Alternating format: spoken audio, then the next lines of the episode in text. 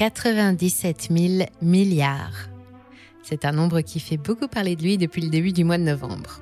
C'est grand, c'est énorme. C'est en moyenne la quantité de bactéries qui vivent bien au chaud dans notre système digestif. C'est aussi à quelques milliards près le nombre minimum de galaxies dans l'univers et de grains dans 1000 mètres cubes de sable.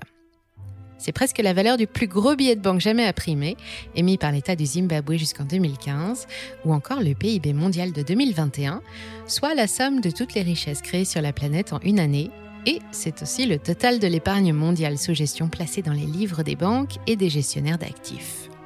Mais 97 000 milliards fin octobre 2002, c'est surtout le montant colossal d'une dette jusqu'ici ignorée et révélé dans un rapport de la BRI, la Banque des règlements internationaux. Les États-Unis et leurs 32 000 milliards de dettes publiques peuvent aller se rhabiller, car aujourd'hui la palme revient aux institutions non bancaires et aux fonds de pension qui naviguent au bord d'un gouffre abyssal trois fois plus grand. Huge, Hidden and Missing, ou en français énorme, cachée et manquante, c'est comme ça que la BRI parle d'elle. Cette énorme dette n'est pas comptabilisée dans les quelques 260 000 milliards qui apparaissent clairement dans les bilans des banques et sociétés du monde. Elle se cache dans ce que l'on appelle le hors-bilan et n'apparaît pas dans les statistiques des banques centrales qui ne peuvent pas en tenir compte dans leur politique. Dans le contexte inflationniste dans lequel nous vivons actuellement, un montant pareil a de quoi faire peur, et la nouvelle est largement commentée dans tous les couloirs des institutions financières mondiales. Alors, Qu'est-ce que ça veut dire exactement? Y a-t-il un risque pour le système financier? Et pourquoi est-ce un problème? Je vous dis tout dans quelques instants et pour l'occasion, nous repartons faire un tour sur les marchés d'échange parce que c'est là que ça se passe.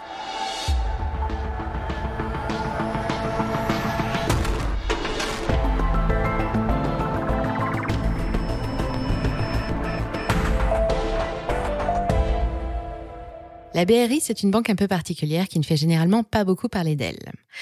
On dit que c'est la banque centrale des banques centrales. C'est un abus de langage, mais c'est une image qui lui correspond bien.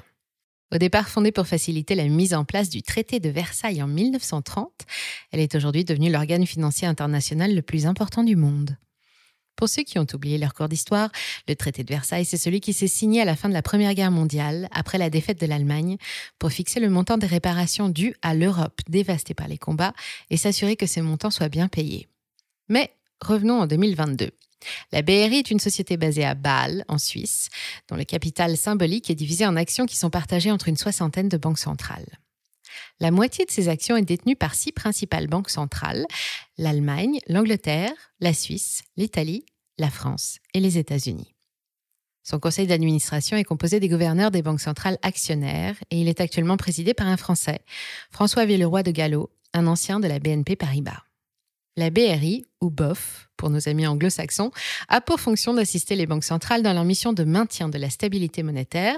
Et pour ça, entre autres, c'est elle qui est chargée de collecter et d'analyser le flux de données financières internationales en permanence pour en tirer les statistiques indispensables pour prendre les bonnes décisions en matière de politique monétaire.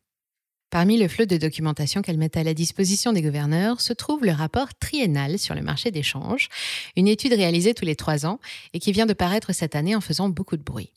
53 banques centrales et institutions financières internationales ont collaboré pour réaliser ce dernier bilan. Le but, se faire une idée de la taille du marché des devises, de sa structure et de ses acteurs, et en établir une photographie à un instant T pour éventuellement prendre des mesures qui s'imposent en cas de problème. Et cette année, justement, il y en a un de problème. Un très gros problème que personne n'a vu venir, un problème de 96 000 milliards de dollars. Voyons ensemble à quoi ça correspond. Selon ce rapport, il existe actuellement près de 96 000 milliards de dollars de dettes sous forme de produits dérivés, détenus par les institutions non bancaires et les fonds de pension. Parmi ces institutions non bancaires, on compte les assureurs, les sociétés de crédit, les hedge funds ou les courtiers, bref, tous ceux qui réalisent des opérations financières mais qui ne disposent pas du statut officiel de banque. C'est que, je le rappelle, les banques sont soumises à un certain nombre de règles de conformité qui garantissent un équilibre entre leurs capitaux et leurs dettes, les fameux ratios de Bâle, aussi appelés ratios de solvabilité. Ces normes, mises en place et améliorées à chaque crise majeure, sont prévues pour les empêcher de faire n'importe quoi, notamment de s'endetter à outrance et de mettre en danger non seulement les avoirs de leurs clients, mais aussi tout le système financier.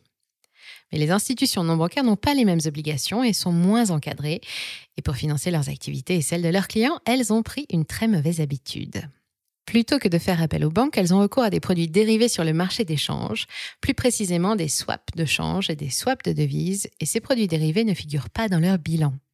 Pour schématiser, swaps de change et de devises sont des contrats à court terme par lesquels une institution échange une devise contre une autre avec une promesse de faire l'opération en sens inverse au terme du contrat à des prix fixés à l'avance.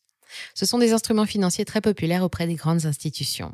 Ils permettent d'obtenir une devise sans avoir besoin de passer par les circuits classiques, les banques, et de payer des frais de change, et en même temps de se mettre à l'abri des variations de prix. Par exemple, un fonds d'investissement japonais souhaite investir dans des valeurs américaines ou des matières premières. Plutôt que d'acheter des dollars auprès d'une banque pour acheter ensuite ses actions ou les produits visés, il va échanger temporairement du yen contre des dollars et réaliser un swap de change. Il reçoit donc ces dollars, mais l'opération entraîne une obligation de paiement, une dette à court terme, car au bout de 1, 3, 6 ou 12 mois maximum, notre fonds japonais devra rendre les dollars qui lui ont été prêtés au prix fixé, et il pourra alors récupérer ses yens. C'est rapide, sûr et bon marché. Seulement voilà, les swaps de change ou de devises sont devenus l'outil de financement numéro 1 des sociétés non bancaires qui commercent en dollars. D'après le rapport de la BRI, l'encours total de ces dérivés et contrats à terme atteint l'équivalent de 97 000 milliards de dollars fin juin 2022. C'est 43% de hausse en seulement 6 ans et c'est l'équivalent du PIB de la planète en 2021, sans compter que ça représente plus de la moitié des instruments utilisés sur le Forex. Sans surprise, cette montagne de dettes est composée de dollars américains, la devise la plus utilisée au monde, 88% exactement, pour 85 000 milliards, un montant absolument colossal qui représente déjà plus du double des créances bancaires internationales, officielles cette fois. Évidemment, elle est détenue en majorité par des sociétés situées en dehors des États-Unis, pour lesquelles le dollar n'est pas la monnaie nationale. Et plus grave, 80% de ces encours ont une échéance inférieure à un an. Je vais maintenant citer l'écrivain et journaliste économique Pierre-Henri Thomas quand il dit Attention, iceberg droit devant. Vous le voyez le problème? En réalité, la situation ne pose pas qu'un seul problème. Après des années de financement de l'économie internationale via la planche à billets, le contexte actuel de resserrement de la politique monétaire américaine laisse présager des blocages en pagaille, en premier lieu parce qu'il n'aura pas été possible pour la Fed de se préparer à des échéances si importantes. Évidemment, puisqu'elle ne les voit pas, il s'agit de dettes hors bilan, donc hors de vue des banques centrales, bien planquées dans un angle mort. Or, pour évaluer la structure du marché des devises, les analystes des banques centrales se basent généralement sur les chiffres tirés des bilans, là où se trouvent d'ordinaire les dettes en devises détenues par une société ou une banque. Mais les opérations en cause aujourd'hui se basent sur des produits dérivés, des produits dérivés qui, eux, ne sont pas comptabilisés par les statistiques de la dette classique. Seul le bénéfice ou la perte réalisée pendant une opération de swap apparaît dans le compte de résultat au terme du contrat. Pourtant, les swaps de devises, de taux ou de change constituent bien des échéances de paiement. Quand le swap arrive à son terme, notre fonds d'investissement japonais, comme tous les autres détenteurs, doit bien verser des dollars pour récupérer ses yens. La dette en dollars est donc réelle, et nous parlons ici de 85 000 milliards de dollars, dont 60 000 milliards d'échéances cachées détenues par des sociétés non américaines. En temps normal, les banques centrales suivent et tiennent compte des échéances des dettes en devises pour ajuster la quantité de monnaie en circulation et éviter les blocages. Mais cette fois, c'est différent. D'une part, si elles n'ont pas connaissance de ces dettes, alors il devient très possible que notre fonds japonais et tous les autres détenteurs de produits dérivés ne trouvent pas suffisamment de dollars ou doivent les payer plus cher, avec le risque de défaut de paiement, qu'on appelle ici un défaut de contrepartie. Et d'autre part, actuellement, il n'est pas vraiment dans l'air du temps de relancer la presse à billets. Avec la politique haussière menée par la Fed pour lutter contre l'inflation, le dollar va être amené à se raréfier rapidement, ce qui pourrait provoquer une crise de liquidité. La crise de liquidité, c'est lorsque la quantité de monnaie en circulation devient insuffisante pour couvrir les besoins de l'économie et une foule de transactions se retrouve bloquée. Ce type de crise s'est déjà produit par le passé, en 2008 après les subprimes, puis en 2020 avec la crise sanitaire. À chaque fois, la Fed est intervenue pour assurer la liquidité du dollar en ouvrant des lignes spéciales réservées aux clients non américains. Mais cette fois, il est très difficile d'estimer ces montants pharaoniques qui échappent à tous les regards. Huge, hidden and missing, nous dit la BRI dans son rapport, énorme, caché et manquante. L'autre risque majeur qui pèse sur l'économie, ou plutôt sur ses acteurs, ce sont les décalages entre les échéances. Les contrats à terme sont de plus en plus utilisés par les institutions non bancaires pour financer rapidement à court terme des besoins à plus long terme, surtout dans les économies émergentes. Dans la pratique, quand un contrat arrive à échéance, un autre prend sa place. Le nouveau swap est utilisé pour obtenir les dollars qui vont rembourser le swap précédent et l'opération se répète sans fin.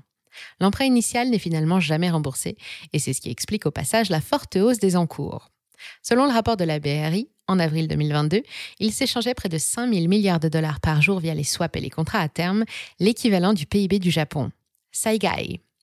Mais pas de panique. Bien que le risque soit réel et que la situation soit prise très au sérieux par les autorités financières internationales, il existe des mécanismes pour limiter les risques. D'abord, seule la moitié de ces 5 000 milliards de dollars échangés quotidiennement serait soumis au risque de règlement, autrement dit au défaut de paiement. Le chiffre reste évidemment très important, mais les autorités financières comptent aussi sur l'efficacité des mesures de la Fed pour lutter contre l'inflation. Après avoir dépassé la parité avec l'euro en septembre dernier, la valeur du dollar est redescendue d'environ 10%, et avec elle une partie des tensions sur le marché d'échange s'est envolée. Enfin, les réserves bancaires en dollars détenues auprès de la Fed sont toujours largement suffisantes pour assurer une bonne liquidité du billet vert, d'autant plus que les fonds d'investissement monétaire du monde entier y déposent actuellement chaque jour près de 2200 milliards de dollars. Normalement, même avec 85 000 milliards d'échéances en dollars à moins d'un an, la grande majorité des transactions paraît couverte. Pour le moment. Le véritable danger réside plutôt dans les mauvaises pratiques qui pourraient faire augmenter ce montant de dette inédit avec le recours exagéré aux produits dérivés pour financer des activités commerciales ou financières qui ont normalement besoin de solutions plus adaptées. Il en découle un immense système de cavalerie où chaque nouvel emprunt est souscrit pour rembourser l'emprunt précédent. Quand le dernier emprunt ne peut être obtenu, tout le système s'écroule. Dans le cas présent, si ce n'est pas un problème de disponibilité du dollar qui fait capoter la dernière opération, il existe mille autres causes possibles de mauvais résultats, une concurrence plus sévère, la perte d'un ou plusieurs marchés, ou, plus courant par les temps qui courent, des difficultés de trésorerie. Les raisons ne manquent pas. S'agissant souvent de grosses institutions financières toutes interconnectées, le risque apparaît alors systémique. Autrement dit, la chute d'un ou plusieurs gros acteurs pourrait entraîner celle de tout le secteur. Mais je vous l'accorde, pas facile de se rassurer quand les conditions d'accès au crédit classique se resserrent comme on le constate aujourd'hui, et les emprunteurs institutionnels non bancaires n'ont probablement pas encore fini de se tourner vers d'autres solutions comme le Forex et les dérivés pour financer leurs activités, à moins que le rapport de la BRI n'oblige les autorités financières mondiales à légiférer. À l'heure où nous réalisons cette vidéo, aucune mesure de ce genre n'est encore envisagée, et pour le moment, le spectre d'une crise de liquidité du dollar n'est pas très éloigné, avec la probable entrée en récession de la première puissance économique mondiale. Mais pas de panique, j'ai dit, il y a encore de l'espoir. Et cet espoir réside dans la maîtrise de la hausse des prix outre-Atlantique, avec à la clé une normalisation de la situation et la reprise de la distribution des crédits. Et heureusement, l'inflation américaine est en baisse en novembre pour le quatrième mois consécutif. Bien que le rôle qu'il joue dans la liquidité de nos marchés financiers modernes soit devenu primordial, personne n'oublie que les produits dérivés sont à double tranchant, surtout quand il y en a autant. Ils se sont souvent comportés comme une arme de destruction massive économique ces dernières années, comme par exemple en 2007 lors de la dernière crise mondiale majeure. Alors, espérons, mais restons sur nos gardes. Si vous avez envie de faire plus ample connaissance avec leur fonctionnement, connaître leurs performances et leurs mécanismes et devenir un vrai pro du swap, plongez-vous dans l'excellent Futures Swap, option les produits financiers dérivés d'Alain Rutiens. Attention, c'est technique, mais très complet. Revenez nous dire ce que vous en avez pensé dans les commentaires ou sur nos autres réseaux. On vous a mis tous les liens dans le descriptif pour nous rejoindre facilement. Merci d'avoir suivi cet épisode jusqu'au bout. Si ça vous a plu, on compte sur vous pour le partager autour de vous. Laissez un like ou une bonne note et vous abonner pour être informé des prochaines sorties. Et moi, je vous dis à très bientôt sur Money Radar.